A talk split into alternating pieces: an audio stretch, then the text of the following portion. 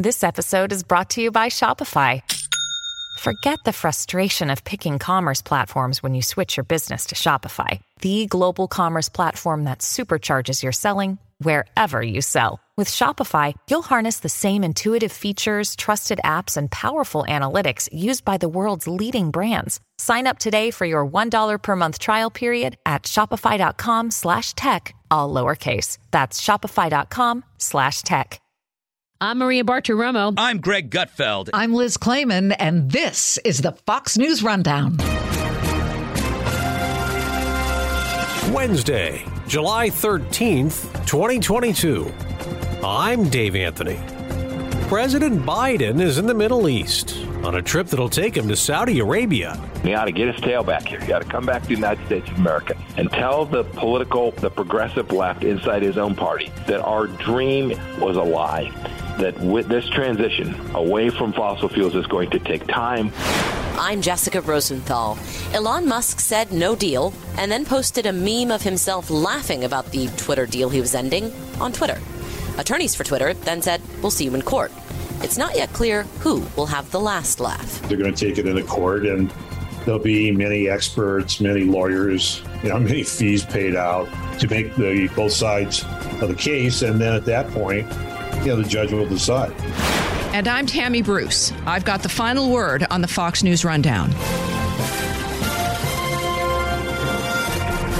President Biden took a late night flight starting a trip to the Middle East. This trip will reinforce a vital American role in a strategically consequential region. That's National Security Advisor Jake Sullivan. Israel is the first stop. Then the president will go to the West Bank and meet with the Palestinian president. He'll also go to Saudi Arabia. The president believes that the price of gas is too high and that we need to do more with respect to global energy supplies. And he will take every step in his power, both here at home and in terms of his diplomatic engagement in the world, to try to bring that about. Now, President Biden will not be going to Iran, but that country will certainly be part of the discussions. What they have said they're trying to do is to build out a coalition to push back against Iran. Former Secretary of State Mike Pompeo is now a Fox News contributor. But what they've done has been just the opposite of that. They've allowed the Iranian regime to have wealth and resources and money. The Iranians are now, according to National Security Advisor Jake Sullivan, going to provide drones for the Russians to kill more Ukrainians. They've pushed away our friends, our partners in Kingdom Saudi Arabia, calling them a pariah nation. And then it sounds like the president is going to uh, visit what, what he would call the West Bank and go visit the Palestinians uh, when he should be working with the Israeli government to push back against Iran, to support the Israelis, to, to make clear that Jerusalem is the capital, right? Uh, something that they've pushed back against, saying we're going to put our consulate in Jerusalem as well, a, consulate inside the country of Israel. The words that they've used about what they're hoping to accomplish on this trip are deeply inconsistent with the actions they have taken in their first first 18 months in office. All right, you talk about Iran. The president, in a Washington Post op-ed, wrote that after my predecessor reneged on a nuclear deal that was working, Iran passed a law mandating the rapid acceleration of the nuclear program, blaming the acceleration on the U.S. pulling out of that deal. And then he wrote the United States found itself isolated and alone by that decision. What's your response? It's counterfactual false. Uh, you, you pick the description. Um, I just always turn to facts. Iran has never been more isolated. I can prove it. Their economy was failing, and the uh, Biden administration came in, lifted the sanctions that we'd had in place by seeking to tell everyone we're not going to enforce them. That is, wink and a nod. Uh, and the Iranian economy will grow this year. This year, the Ukrainian economy will grow faster than the American economy. And so, if you're looking for the path forward, uh, you need only ask the Israelis, the Emiratis, the Kuwaitis, the Omanis, the Israelis, frankly, the American people as well. Uh, we had isolated in Iran that they had never been isolated before. We had denied them the wealth and resources to build out their nuclear program as they have done over at least the last 18 months where it has accelerated. This creates enormous risk for the American people and for the Israelis, our good friend and partner in the region, and that is dangerous. Now, Vladimir Putin, the Russian leader, he will go to Iran next week and he's going to have meetings with not just Iran's leader, but also the president of Turkey, Erdogan. Turkey is a NATO member. What do you make of this trip? So it's always been a complicated relationship. I hope that President Erdogan is going there to tell the Russians and the Iranians uh, that they need to change their ways. I doubt that that's going to be successful for him. We'll have to see what comes from the meeting, but make no mistake about it. If one looks to make sure that we don't have to send our young kids to fight and die in the Middle East, something that for four years we prevented from happening in the Trump administration, if you want to keep our kids from having to go solve problems in the Middle East, the way to do that is to put pressure on the world's largest state sponsor, Terry, the Iranian regime, to support the Iranian people. Today, there are protesters protesting in the streets of Iran, and the administration hasn't even encouraged them, hasn't even supported them they'll likely be bludgeoned by the Iranian leaders. We should support the Iranian people, oppose the Iranian theocracy, and help our Arab state allies have the resources they need to defend their own nations. President Biden's plan to go to Saudi Arabia is not without controversy. He'll meet with the king and the Crown Prince, Mohammed bin Salman, who the CIA concluded ordered the 2018 murder of Washington Post columnist Jamal Khashoggi. During a presidential debate on MSNBC November 20th, 2019, then candidate Joe Biden said he would punish the Saudis. I would make it very clear we were not going to, in fact, sell more weapons to them. We were going to, in fact, make them pay the price and make them, in fact, the pariah that they are. In 2018, Secretary of State Pompeo called the murder heinous, but urged the Senate not to condemn the Crown Prince, saying it would upend a plan to stop the Saudi Saudi conflict with rebels in Yemen. Passing a resolution at this point undermines that. It would encourage the Houthis, it would encourage the Iranians, it would it would undermine the fragile agreement. Well, the Senate ultimately did pass that resolution condemning the Crown Prince. The Kingdom of Saudi Arabia has been an important security partner for the United States of America for an awfully long time. And if you go actually read what the CIA said, it's a bit different than you described it. Okay. But be that but be that as it may, the importance of the Kingdom of Saudi Arabia is evidenced by the fact that Joe Biden is headed there this week. The President Biden is headed there this week. He sees that he made a mistake when he campaigned by saying we're going to make them a pariah state. The threat to the people of America, we put America first for four years. The threat to the United States of America doesn't come from the Kingdom of Saudi Arabia or from the Emirates or from Kuwait or Oman. The threat to the United States of America comes from the Iranian regime. And we should be resolved and focused and be working with our partners in the region to push back to protect the American people from that very threat. Okay, well, what about the human rights issues? What about something, the, the issue like with Khashoggi, like with the Crown Prince? There, there, there's still a lot of emphasis on him and what happens with human rights in Saudi Arabia. How do you have them as a partner and still deal with that issue at the same time, like President Biden says he's going to do? Uh, this is not difficult at all. Uh, America's interest and our commitment to human rights is consistent. Uh, we're the we're the greatest, most fundamentally decent nation in the world. Uh, but we end up meeting with Chairman Kim. I met with Vladimir Putin. I met with the Taliban. We, we deal with lots of actors in the world who are difficult and ornery and don't share our value sets. We're working to deliver good outcomes for the American people. We should never lose sight of that. If you're looking for who the bad actor is in the Middle East, the Iranians have killed far more people than the Saudis ever could have even be accused of, right? This is not a close call. And President Biden talks about the Middle East and fails to even so much as mention Afghanistan, where we left Americans behind. We always press for every nation to be better. And in fact, the Kingdom of Saudi Arabia is getting better under the leadership of this king and now this crown prince. The human rights situation in the Kingdom of Saudi Arabia is far better for the average woman in Saudi Arabia today than it was two years ago, four years ago, or ten years ago. It may not be happening fast enough.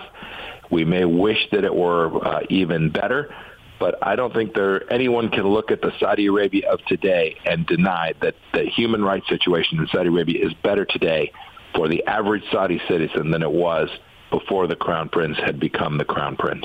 Of course, President Biden is going to be discussing with uh, the Saudis and others in that region the issue of oil. We have seen the price of oil and gasoline come down in the last month or so, but it's still an issue with the ongoing war in Ukraine, with Russia and the sanctions. What do you think the president should say? We know what the real cause of this problem is.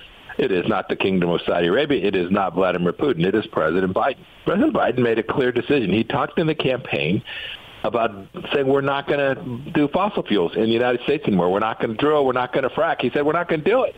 When you tell, and he's told banks, don't invest in these things, don't help finance these transactions that allow us to produce our own energy.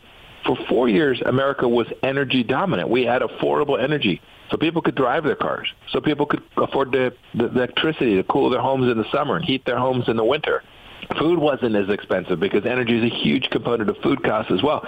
This president has chosen the green climate mantra. He has chosen Greta Thunberg over the American people. And when you do that, the American people are going to suffer. And so, you know, I hope he'll be able to convince OPEC and the Kingdom of Saudi Arabia to produce some more energy. But the, the answer to providing affordable energy for the American people is right here at home. And he ought to get his tail back here. He ought to come back to the United States of America and tell the political, the progressive left inside his own party that our dream was a lie.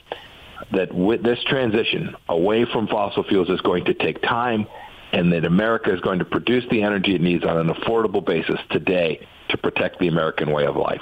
But the price of gas did go up more than a dollar after the invasion of Ukraine. Russia is still in the middle of that war. We've put sanctions on them. Do you agree with the sanctions we've put on Russia? Should we be doing more? Oh, no. We've gotten it completely wrong. The, the ruble's still very, very high. We've failed to impose sanctions on them that actually can impact what we all want we all want this war to end. We are looking for a way to make this conflict vanish, to save the Ukrainian people's lives, to protect Europe, and to protect the American people as well. We've put sanctions on that are half measures. The, the ruble is as high today as it was when the war started back in February. We, we know that people in Moscow aren't suffering, right? They, they've not been impacted. But it just tells you that these sanctions haven't, haven't been successful at putting pressure on Vladimir Putin. We should have been more serious. We should have provided more weapon systems to the Ukrainians so they could defend themselves. Had we done those things, we would have increased the likelihood that Vladimir Putin's perception of risk, as it was for four years. When I was the CIA Director and Secretary of State, for four years, he did not invade Ukraine. He took Crimea during the Obama administration. He's now invaded Ukraine under the Biden administration, but for four years, he didn't do this. I think it's because he understood that we were serious about protecting America. All right, you mentioned uh, Secretary of State, CIA Director. I have to ask you, you're also, of course, a member of Congress from Kansas. Not a bad presidential resume. Is that a job that you want? Are you seriously considering a run? I'm very focused on making sure that the conservative ideas that I've been working on for decades get pushed forward. The next chance to do that is in November, just a handful of months away. So I'm out helping others campaign at the end of the year, Susan and I will pray and think and make a decision about how best we can do a good turn for a country that's been so good to both of us. And uh, who who knows what that will bring. Uh, I've spent time in Iowa and New Hampshire uh, doing the things that one might do. We'll we'll make that decision come first of the year. All right. One follow up I have to ask: If Donald Trump is a candidate, would you run? We won't be impacted by who else chooses to get in or or chooses not to get in in that very important, very faithful decision that uh, every individual has to make for themselves. Well, fair enough, and I, and I appreciate you, you, you, answering both those questions. Thank you very much. Former Secretary of State, current Fox News contributor Mike Pompeo. Good to talk to you. Thank you so much. Thank you, sir. Have a good day.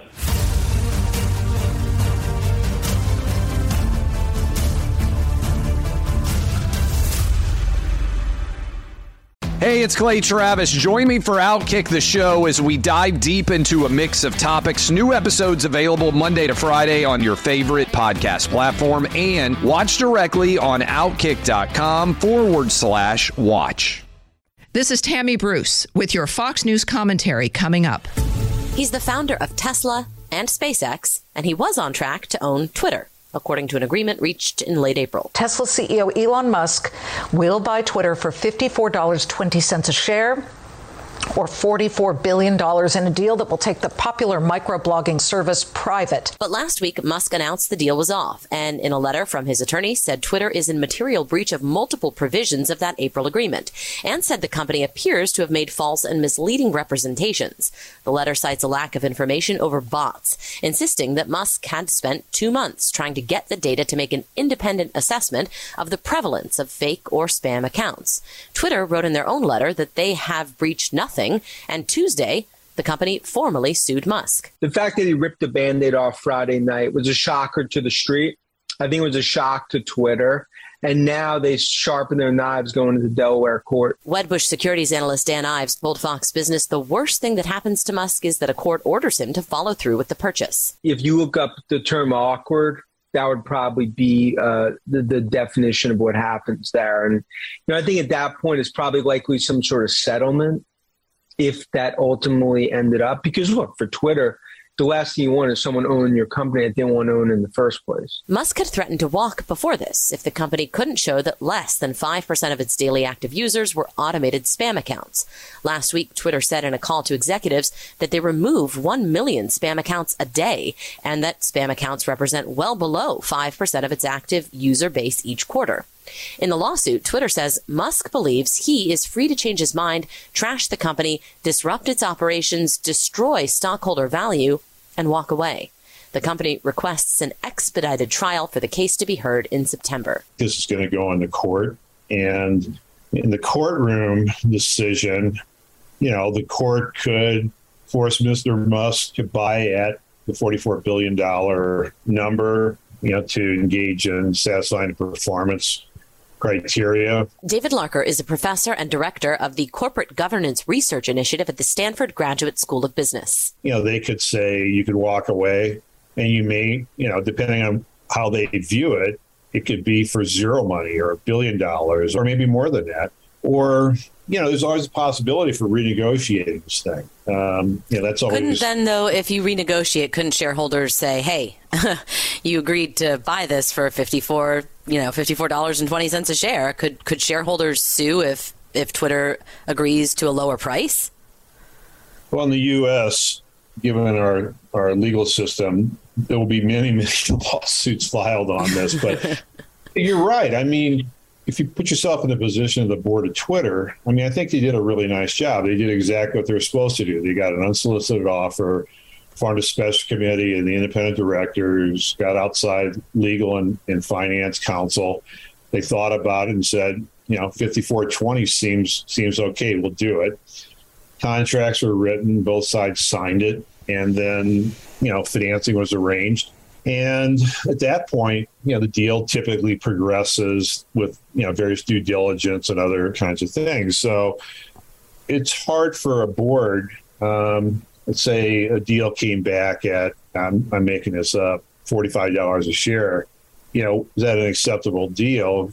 Can the boards you know look at that and say, yeah, we agreed at fifty four twenty, we thought that was a good deal, but for whatever reasons there might be, we're willing to take it for forty five. But I mean.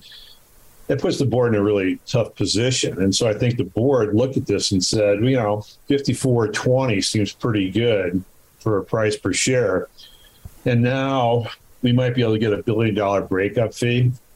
And you know, what's the chances that that we could get a favorable ruling where to get more than a billion dollars? And so they're going to take it into court, and there'll be many experts, many lawyers, you know, many fees paid out to make the both sides of the case. And then at that point, you know, the judge will decide. Yeah, let me ask you because um, you know Musk said that Twitter was in material breach of multiple provisions, as we've all read that letter, and that they may have made false and misleading representations. We know. As he has said, and as attorneys said in that letter, that the issue is fake or spam accounts. Musk's attorneys say he wanted to do an independent assessment of such accounts, and that by Twitter's own admission, they didn't provide enough data for such an assessment. And they reference a letter written to this effect on June 29th. Twitter attorneys say the company will continue to provide information reasonably requested by Musk under the agreement. Does this then come down to what was specifically stated in the original agreement from April 25th. In other words, if Musk right. wanted all of this information about bots or spam accounts, then what was agreed to on April 25th is the issue. No, that's exactly right. I mean, so it's going to turn on contract law and merger and acquisition law. And, you know, I, I haven't read the contracts in grisly detail, but yeah, there'll be specific things in there that, you know, if you don't do this, then you're in breach and a variety of remedies will take place or things like that. But yeah, I mean, it's ultimately going to turn on, I'd say, expert opinion and legal opinion with regard to what was in the contract, what's considered a breach. Did Twitter give information in a timely manner? You know, was were the truthful representations? And then, I mean, who knows? I mean, you know, the data analysts uh, hired by Mr. Musk will look at this and, and say, you know, we think it's way more than five percent, and you know, there was issues here that weren't appropriately disclosed by Twitter. Now, I'm sure Twitter has analyzed this stuff in some detail, and um, so it'll be a, a, little bit of a battle between experts as what was the number. And once the number is maybe agreed to, then the legal system will come along and say, "Is that a, is that material?" So I mean, there's a lot of unknowns here, but I mean, I think we understand the steps that we're going to go through and and the analysis that's going to be brought into court, and that'll all be pulled together, and the judge or the chancellor, whoever's going to do this, you know, will, will make a reasoned decision. But uh, the size of the deal is something I don't think the, the, Delaware courts have, have looked at. So, I mean, this is going to be a very, very important decision. It'll set the precedent going forward. Yeah, I have to ask you about that meme Musk himself tweeted. I'm sure you've seen it. I think everybody's seen it. I think it has over a million likes at this point. It's of him laughing um, harder and harder as the commentary goes on. It says, They said I couldn't buy Twitter. Then they wouldn't disclose bot info. Now they want to force me to buy Twitter in court. Now they will have to disclose bot info in court.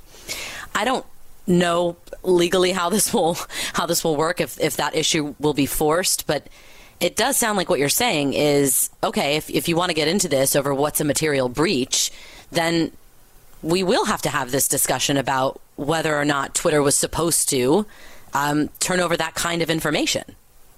Yeah, and whether they did turn it over in a timely manner, was it the information that was needed? So, I mean, this is where you're going to have first class data analysis people on both sides saying, you know, here's what we think the number is. But even after that sort of settle, or you know, the sides have their own numbers. I mean, let's say the number was 15%. Would the court view that as a material breach? I, I really don't know, but I mean, that's the path right we're going down. You know, the, the tweet about um, they said we couldn't buy Twitter and you know all that kind of stuff. I don't I don't think it does you a lot of good. I don't think you get a lot of sympathy in court for those kind of statements. As somebody who studies corporations and these sorts of matters, were you surprised when you heard that Elon Musk waived due diligence on this deal?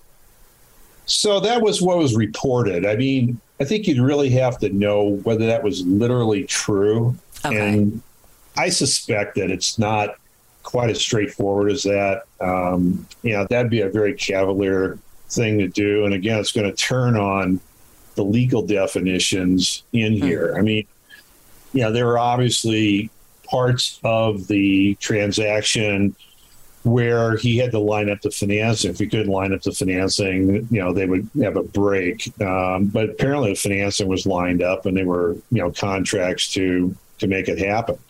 I, I find it hard to believe that there's a complete waiver of due diligence. But again, you know, I wasn't in the room, and right. so I don't, I don't really know. Yeah, there, there's another sort of unconfirmed thing that's floating out there that Twitter gave Musk a fire hose so that he could analyze each tweet in real time. Again, not confirmed by either side. But it, it does sort of beg the question, right? And you've kind of referenced this earlier. Just as somebody who pays attention to what corporations should do and have, do you believe Twitter probably does have this information? I mean, they, they've admitted that they remove a million spam accounts a day in your mind, is it probably likely that they have the information Musk is looking for? Like how many spam or bot or fake accounts yeah. are there? No, I mean, they clearly do some sort of analysis like that. I mean, their advertisers would require them, you know, to remove what appears to be fake uh, hits. I mean, because, you know, that would have an impact on the, the cost of advertising on Twitter. But the debate is going to be how you define these things and what does a bot really look like? You know, and you pointed out the fire hose of data. I mean, that's just the nature of this. There's, you know, right. you know many, many transactions and and but you know, think about the the flip side of this. Let's say you didn't provide the fire hose of information and you provided selective pieces of it, then the comeback would be, well, you're hiding something. You only gave us part that you wanted to give us where you know, here's the whole thing in some structured format. So, I mean, it's huge data. There's ways to sample it and things like that. But I mean, part of it's going to turn on, I think, you know, what is the bot? How many were there? You know, did Twitter, you know, have misleading disclosure, things like that? That'll be a key part of this thing. So, Twitter sued in the Chancery Court in Delaware. The New York Times says this is a court of equity rather than law, as it allows for more flexible resolutions than the law formally provides. They've dealt with business issues before and acquisitions, um, even forcing Tyson to get over what it called buyer's regret when it tried to back out of taking over a meat distributor nearly two decades ago, right? Yeah, I mean, I think that the Delaware courts do try to find something that seems equitable. Um, and they've done this a lot. It's just this one is just so big and the players are so visible. Um, it's going to be a tough one. I mean, you don't want to come across as looking like you've been bullied by one side or the other, and you know it's a fair representation and you know what's equitable. So you know the outcome, as we talked about earlier, can be many things, but it's just it's worth watching, and um, it'll be fascinating. Professor David Larcker, thank you so much for your time. Thank you.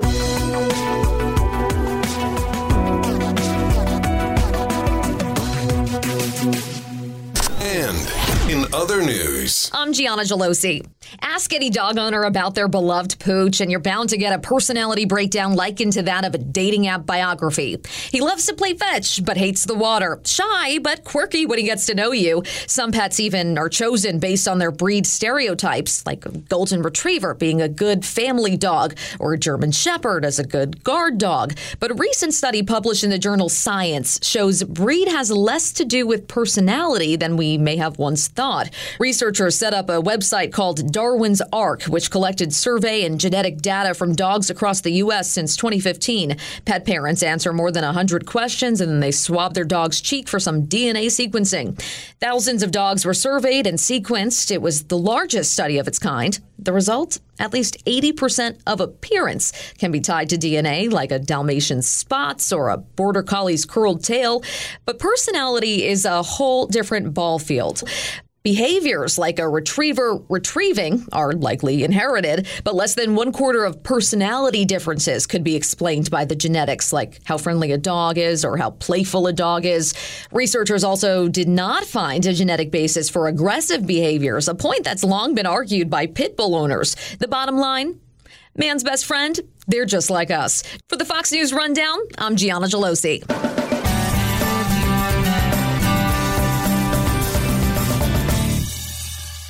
Fox News Radio on demand on the Fox News app. Download the app and just click listen. When you swipe left, you can listen to your favorite Fox News talk shows live. Swipe right for the latest Fox News Radio newscasts on demand. Fox News Radio on the Fox News app. Download it today. Subscribe to this podcast at foxnewspodcasts.com. It's time for your Fox News commentary. Tammy Bruce. Tammy Bruce. What's on your mind? As a former leftist, I can tell you that the best way to gauge the woke strategy of the left is to watch what's happening in San Francisco and London. In both cities, there is little pushback by opponents, and they tend to serve as petri dishes for the left's cancerous agenda.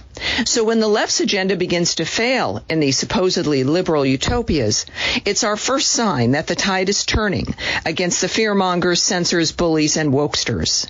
San Franciscans sent the world a message when they recalled three progressive school board members and their far left district attorney. However, the nefarious agenda of the left isn't reserved just for the United States. And much like here, there are signs that the people of England have had enough of the left's absurd social justice nonsense. In this glorious example of how the rejection of the woke left is becoming universal, England is now stepping up with a new law mandating that new buildings housing offices must include single sex bathrooms. For a country that has been putting up with forced sharing of bathrooms, euphemistically called gender neutral facilities, the British have had enough. The New York Post reported.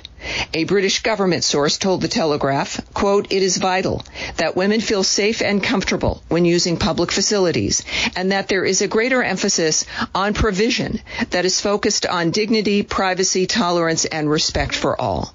The paper reported that ministers are likely to present the new policies as a common sense way to impede the recent trend in which gender neutral bathrooms have become standard in newly constructed buildings.